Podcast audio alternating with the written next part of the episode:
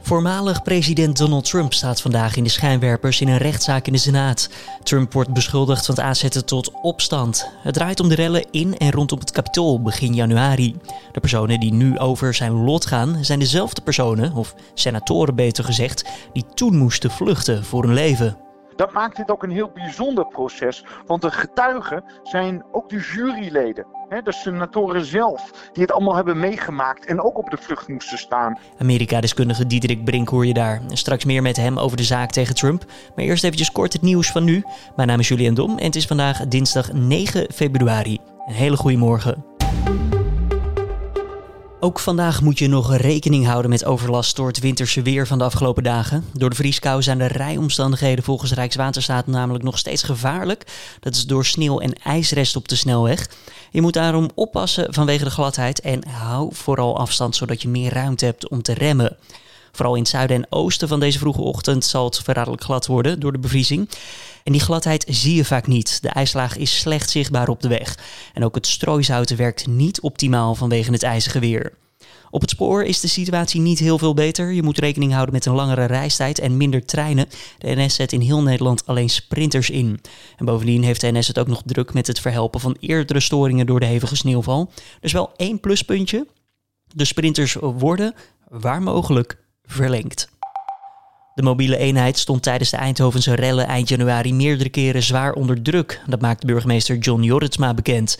Zo'n 300 tot 400 relschoppers belaagden de ME met ernstig geweld. En ook bleek de inzet van politiepaarden lastig door de inzet van het waterkanon. Het plein werd namelijk glad en de paarden gleden daardoor uit. Het Instituut voor Veiligheids- en Crisismanagement zal met alle betrokkenen rondom de rellen in Eindhoven praten.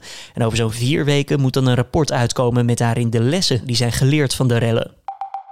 Het gaat stevig vriezen de komende dagen. De hoop op schaatsen op natuurijs neemt daardoor verder toe bij liefhebbers. En bij op één liet de laatste winnaar van de Elfstedentocht, dat is Henk Angenent, zich dan ook positief uit over de tocht der tochten dit jaar. Ja, ik ben heel positief. Uh, ik denk dat het gewoon moet lukken. Er moet volgens hem eerst wel geoefend worden met de marathonbubbel vanwege corona. En daarna kan dan eindelijk gekeken worden naar de Elfstedentocht. 90% van de Nederlandse internetgebruikers van 12 jaar en ouder heeft vorig jaar maatregelen genomen om persoonlijke gegevens op het internet te beschermen. Dat meldt het Centraal Bureau voor de Statistiek. Zo heeft 77% naar eigen zeggen de toegang tot locatiegegevens beperkt of geweigerd en stond 74% het niet toe dat persoonlijke gegevens werden gebruikt voor commerciële doeleinden. En dat is een flinke toename ten opzichte van de cijfers van 2016. Wellicht opmerkelijk, zo zegt namelijk 46% het privacy statement voor invullen van de persoonlijke gegevens te lezen. En blijkbaar klikt toch niet iedereen zonder te lezen op agree. Noord-Korea heeft ook vorig jaar gewerkt aan haar nucleaire raketprogramma. Die ontwikkeling werd gefinancierd met geld dat is verdiend met cyberhacks. Dat blijkt uit een vertrouwd rapport van de Verenigde Naties. Zo is er splijtstof voor kernwapens geproduceerd, zijn nucleaire installaties onderhouden en hebben de Noord-Koreanen de infrastructuur voor ballistische raketten verbeterd. Het rapport gaat naar de commissie in de VN-veiligheidsraad die gaat over sancties tegen het land. De kans op een baan na studeren is bijzonder hoog, dat meldt het Centraal Bureau voor de Statistiek. Van de mensen die afstudeerden van een HBO- of WO-opleiding in 2014 had bijna iedereen die in Nederland bleef en niet doorstudeerde vier jaar later een baan. Het gaat om meer dan 95% van de HBO- en WO-mannen en vrouwen. En wel belangrijk dus om te onthouden, het gaat hier dus om afgestudeerden in 2014 en de coronacrisis is daarom niet meegerekend. Dan ons gesprek van deze ochtend. Ja, Donald Trump die wordt beschuldigd van het aanzetten tot opstand. Die aanklacht draait om zijn rol bij de bestorming van het Capitool in Washington. Zijn aanhangers drongen binnen, richtten vernielingen aan en er vielen doden. De zaak tegen Trump is interessant omdat deze vooral inzicht biedt in de politieke verhoudingen in Washington. Hoe zullen de Democraten en de Republikeinen de komende jaren met elkaar omgaan? Nou, daarover praat ik met Amerika-deskundige Diederik Brink. En Diederik, ja, Biden is inmiddels president, Joe Biden. De inauguratie is gewoon gelukt, achter de rug, de rellen zijn niet meer. Wil Amerika niet gewoon verder en ja, dit achter zich laten? Nou, dat is eigenlijk nu de grote vraag. Hè? de Amerikanen zitten nog met een proces dat is gestart. Het Huis van Afgevaardigden heeft Trump impeached. Dat betekent dat de zaak wordt doorgegeven naar de Senaat voor een proces terwijl hij niet meer in het Witte Huis zit. Uh, tegelijkertijd is het natuurlijk wel een belangrijk moment. Hè? Is het gedrag dat Trump verweten wordt, is dat iets wat consequenties moet hebben? Uh, waar trek je de grens? Kan hij alles maar zeggen of moet je als andere macht, hè, de wetgevende macht, ook zeggen: nee, we hebben de bevoegdheden en we hebben zelfs de plicht om te laten zien dat presidenten niet met alles wegkomen. Nou, dat ligt nu voor, terwijl Amerikanen ook heel veel issues hebben met corona, de economie. Ja, dat, uh, dat komt nu allemaal samen in een hele drukke agenda. Als we het hebben over dat, uh, ja, uh, hoe Trump zich voordeed. Hij was nogal opruiend. We hebben de, de speech natuurlijk gezien in aanloop naar de bestorming van het Capitool. Uh, je hoeft geen geleerde toch te zijn om te zeggen van ja, dat kan niet. Dat hoort sowieso niet bij een president en dat hoort sowieso eigenlijk bij niemand. Nou, de grote vraag bij dit proces is, gaan we getuigen oproepen. Deskundigen die uitleggen hoe complex de juridische kwesties zijn die hier aan ten grondslag liggen. Echter, wat je zelf al zegt, het is vrij duidelijk. Het gebeurde in de openbaarheid. En veel Amerikanen hebben het live op televisie gevolgd. Dat maakt dit ook een heel bijzonder proces, want de getuigen zijn ook de juryleden. de senatoren zelf, die het allemaal hebben meegemaakt en ook op de vlucht moesten staan voor de gewelddadige groep uh, mensen die het kapitool zijn binnengedrongen. Dus het maakt het eigenlijk tot een heel uniek proces. Uh, uh, de getuigen kunnen opgeroepen worden. Er is nu nog een strijd over. Van willen ze nog even vers in geheugen brengen. Wat bijvoorbeeld ook de politieagenten hebben meegemaakt. Maar tegelijkertijd, de beelden spreken ook voor zich. Amerikanen hebben het meegemaakt. Ze hebben Trump gehoord. Ze hebben gezien wat er is gebeurd. Ja, dat wordt een heel bijzonder proces. Wat moet er dan juridisch worden vastgesteld precies? Want als je ziet wat er is gebeurd, eh, we zeggen het net, uh, iedereen heeft het gezien. Wat kan daar dan juridisch niet geheel aan kloppen of waarmee kan die er toch mee wegkomen? Nou, er zijn eigenlijk twee uh, vragen die voorliggen. Eén, wat wordt het proces van, het, van, de, van de rechtszaak eigenlijk die nu in de Senaat plaatsvindt? Daarover vinden vaak onderhandelingen plaats. Roep je wel of geen getuigen op? hoeveel spreektijd krijgt iedereen? Wie gaat dit proces voorzitten? Uh, daarnaast is de andere procedure natuurlijk dat speelt, is van, is het wel grondwettig om een president die niet meer in het Witte Huis zit, om die te gaan uh, afzetten? Want in feite kun je hem technisch niet meer afzetten. Je hebt het alleen nodig als je wilt dat je hem voor de toekomst ook zorgt dat hij zich niet meer opnieuw kandidaat kan stellen. Uh, tegelijkertijd zijn er een heleboel juristen die hebben gezegd: nee, dit kan wel. Het moet duidelijk zijn dat je ook Zeker ook omdat gevolgen kunnen zijn dat je hem bijvoorbeeld hierna in een stemming verbiedt om nog verder uh, een politiek ambt te bekleden, moet je het proces wel doorgaan maken. Er zijn echter al 45 republikeinen die in een wat meer symbolische stemming al hebben aangegeven dat ze dit proces als ongrondwettig beschouwen. Dus dat maakt eigenlijk dat je misschien al wel weet hoe ze gaan stemmen als het gaat om de veroordeling van Trump. En dan zou het de democraten ook nog eens heel goed uit kunnen komen, oftewel los van ja, hoe, hoe je erin staat met je, met je voorkeur, is het politiek gewin ook niet uh, weg te rekenen. Nou, laten we eerlijk zeggen, de, een, een, impeachmentproces is altijd een politiek proces. En voor de Democraten is het duidelijk. Er zijn een aantal afwegingen. Het voordeel dat ze hier hebben is dat ze kunnen laten zien dat ze hun werk serieus nemen en zeggen: Trump heeft iets gedaan wat wij als impeachable beschrijven. Er zijn een heleboel Republikeinen in het Huis en waarschijnlijk ook in de Senaat die het daarmee eens zijn. Dus we willen dit proces voeren om te laten zien dat hij hier niet mee wegkomt.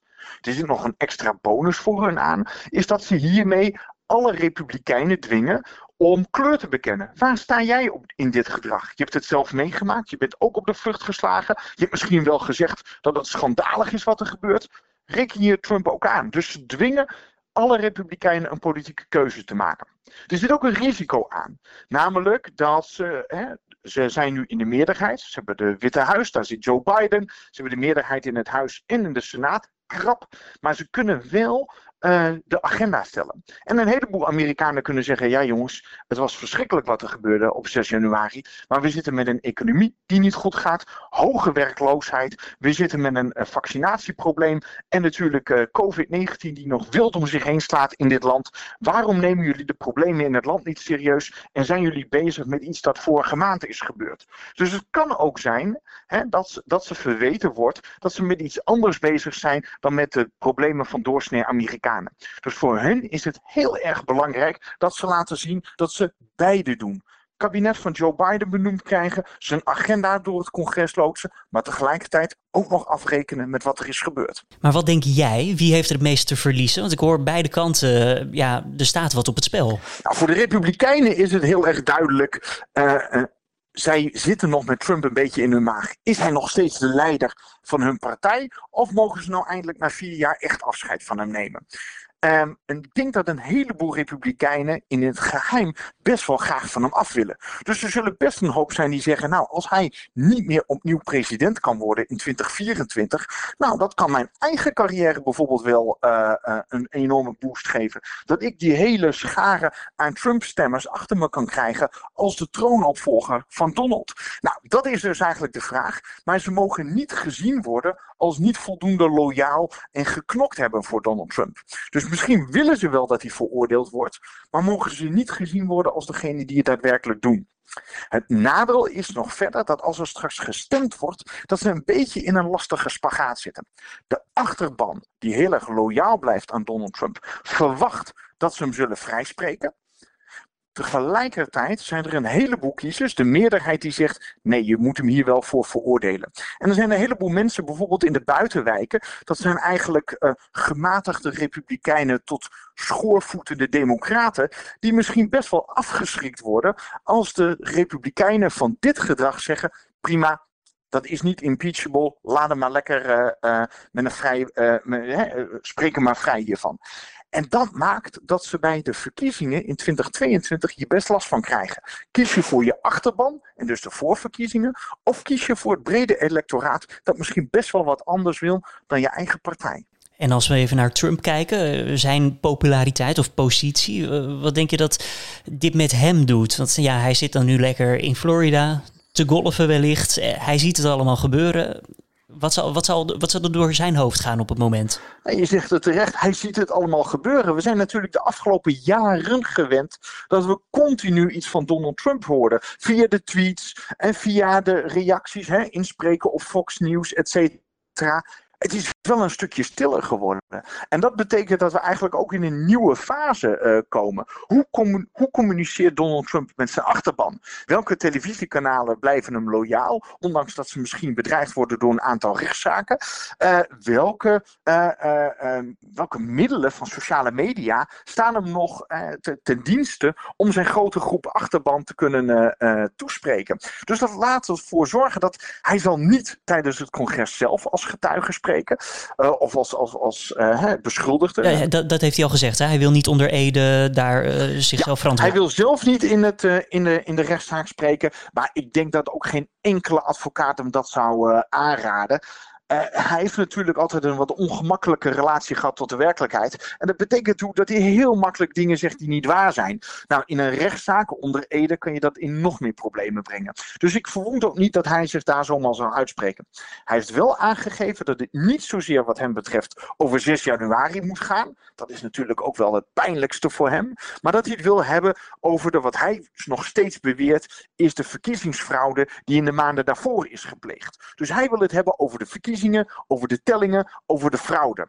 Dat verhaal, wat nog steeds niet bewezen is en waarvan nu heel veel mensen hebben vastgesteld, de verkiezingen zijn eerlijk verlopen, de uitslag is eerlijk, maar hij blijft nog steeds vasthouden. Hij heeft liever dat de discussie daarover gaat dan over de gênante vertoning en de erge opruiing van 6 januari. Want ja, daar zijn mensen bij omgekomen en het is ook wel duidelijk wat hij daar uh, voor rol heeft gespeeld. Dus hij zal proberen, of zijn advocaten dan, de discussie naar wat anders te leiden. Hoe lang zal nog duren, Diederik? Want we, ja, we hebben een nieuwe president, maar we zijn nog niet van de oude af. Om het heel simpel te zeggen, hoeveel maanden of weken ja, kan dit hele proces in beslag nemen? Nou, hou maar eerder rekening met een aantal weken dan met maanden. Want eigenlijk hebben alle partijen zoiets van. Uh, snel hier door dit proces heen. Hè. De discussie is nog komende getuigen of niet, of laten ze een paar video's zien. De impeachment managers vanuit het huis zullen hun zaak bepleiten. En dan komt er een stemming.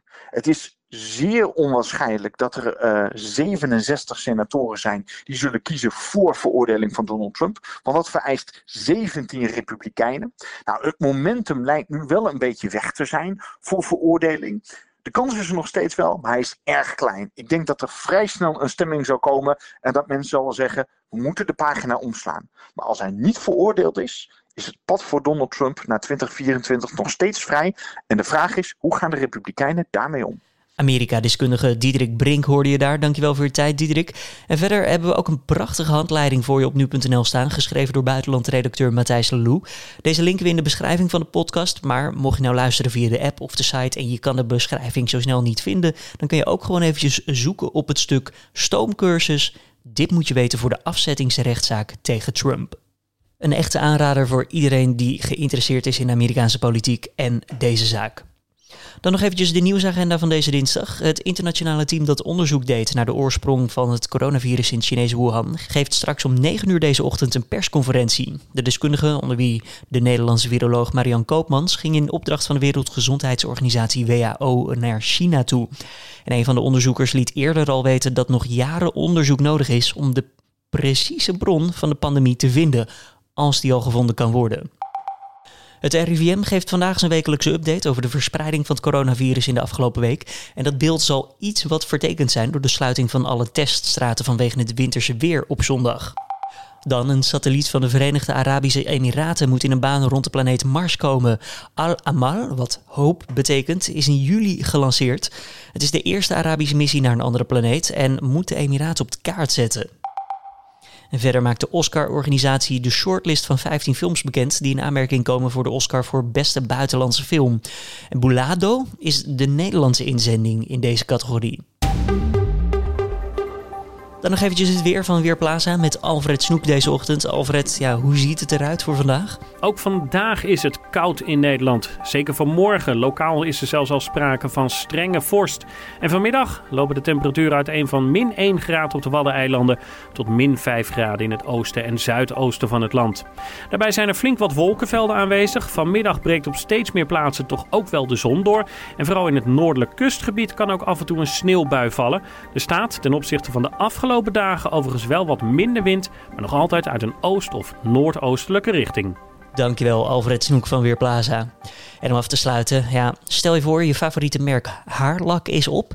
Ja, dan pak je simpel toch eventjes een andere spuitbus voor een dag. Nou, dat dacht deze Amerikaanse vrouw ook, maar per ongeluk pakte ze niet een spuitbus haarlak, maar een spuitbus Gorilla Glue. En dat is superlijm wat gebruikt wordt om metalen aan elkaar te lijmen. Well, I didn't have any more glue spray, so I used this Gorilla Glue Spray.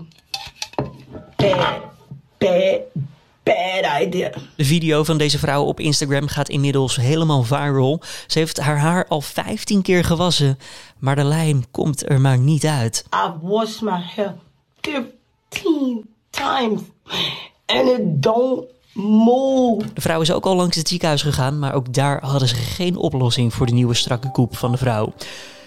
En dit was dan de Dit Wordt Nieuws ochtendpodcast van 9 februari. Tips, feedback, wat dan ook. Het is allemaal welkom. Stuur het naar ons toe naar podcast.nu.nl. We lezen het zeker en we doen er ook wat mee. Al reageren we niet altijd. Maar wees dus ervan verzekerd, we lezen het wel. Mijn naam is Julian Dom. Ik wens je voor nu een fijne dag. Vanmiddag is mijn collega Carne van de Brinker met de middageditie. En ik spreek je morgenochtend weer. Tot dan.